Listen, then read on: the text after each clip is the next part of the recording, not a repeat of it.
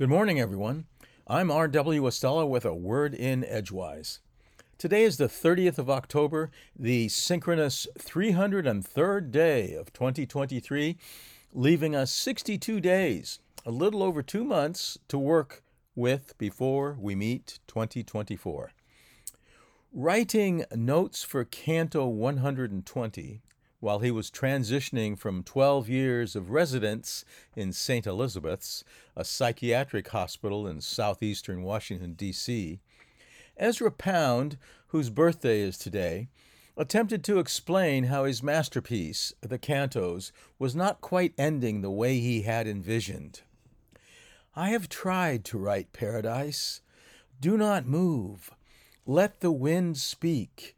That is paradise. Let the gods forgive what I have made. Let those I love try to forgive what I have made.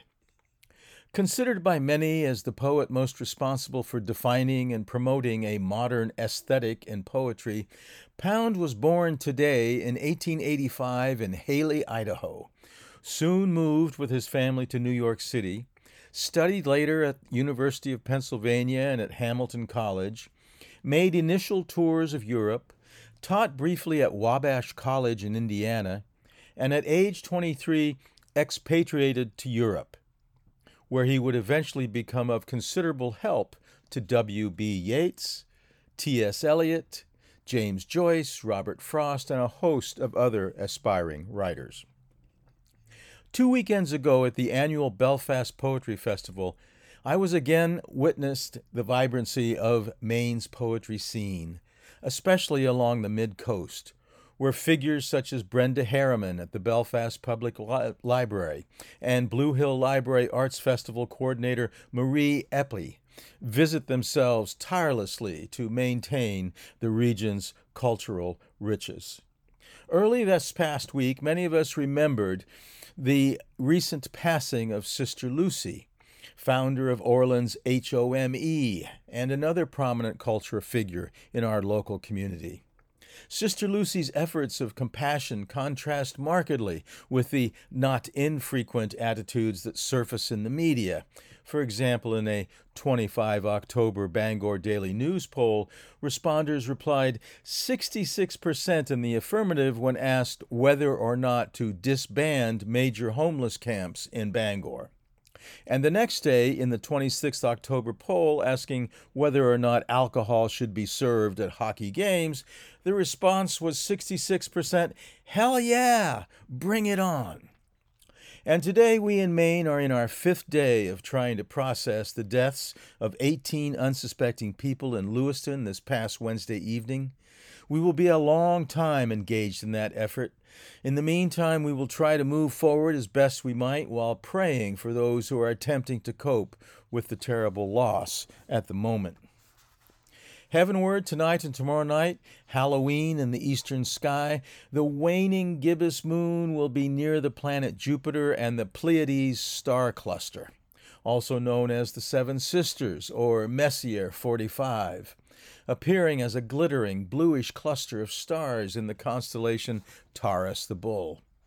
Look as well in the eastern sky tomorrow night for the waning gibbous moon near the fiery red star Aldebaran of the constellation Taurus the Bull. Today in 1470, during the War of the Roses, Henry VI of England returned to the throne after the Earl of Warwick defeated the Yorkists in battle. Today in 1503, Queen Isabella of Spain banned violence against Indians in the Americas. Today in 1784, the Corsican Napoleon Bonaparte was admitted to the elite École Militaire in Paris to begin his military career. Today in 1868, John Menard became the first African American elected to the United States Congress. Today in 1873, P.T. Barnum's Greatest Show on Earth debuted in New York City. Today in 1888, John J. Loud patented the ballpoint pen. Today in 1938, Orson Welles' radio broadcast of H.G. Wells's The War of the Worlds caused mass panic. Today in 1944, Anne Frank was deported from Auschwitz to Belsen. Today in 1951, the United States performed a nuclear test at the Nevada test site.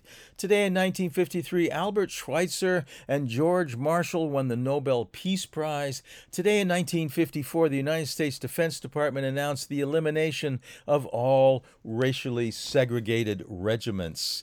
Today in 2014, Sweden became the first European Union country to recognize the state of Palestine.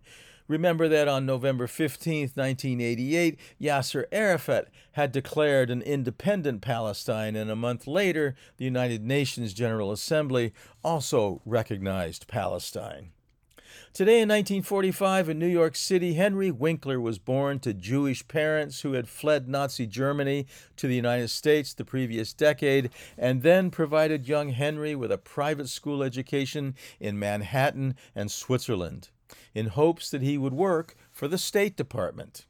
Instead, Henry studied drama at Boston's Emerson School, earned a master's degree at the Yale School of Drama, acted in student productions of the classics, and had his first jobs in commercials, peddling toothpaste and pizza.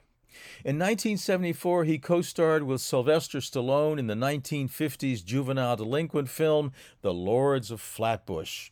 Winkler's rise to stardom, however, happened with his next role as Fonzie, also as a 1950s juvenile delinquent in the television sitcom Happy Days. Although he has fought being typecast and has found fair success as a producer and as a promoter of various charities, Henry Winkler vividly recalls being chairman in 1985 of an arts festival for handicapped children. I was walking through the crowd when a little girl behind me said, Fonz!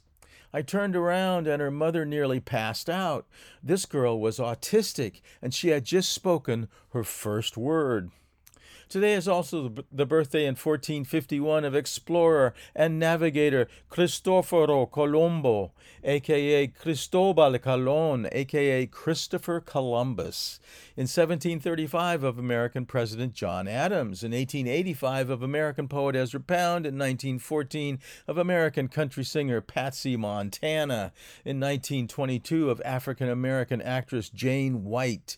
In 1939 of the first woman to captain a commercial commercial American airplane, American pilot Emily Howell Warner, and of American rock vocalist and frontwoman for the Jefferson Airplane, Grace Slick. From Orono, Maine, I'm R.W. Estela with a word in Edgewise. Here's to the sixth official week of autumn and to the 43rd week of 2023.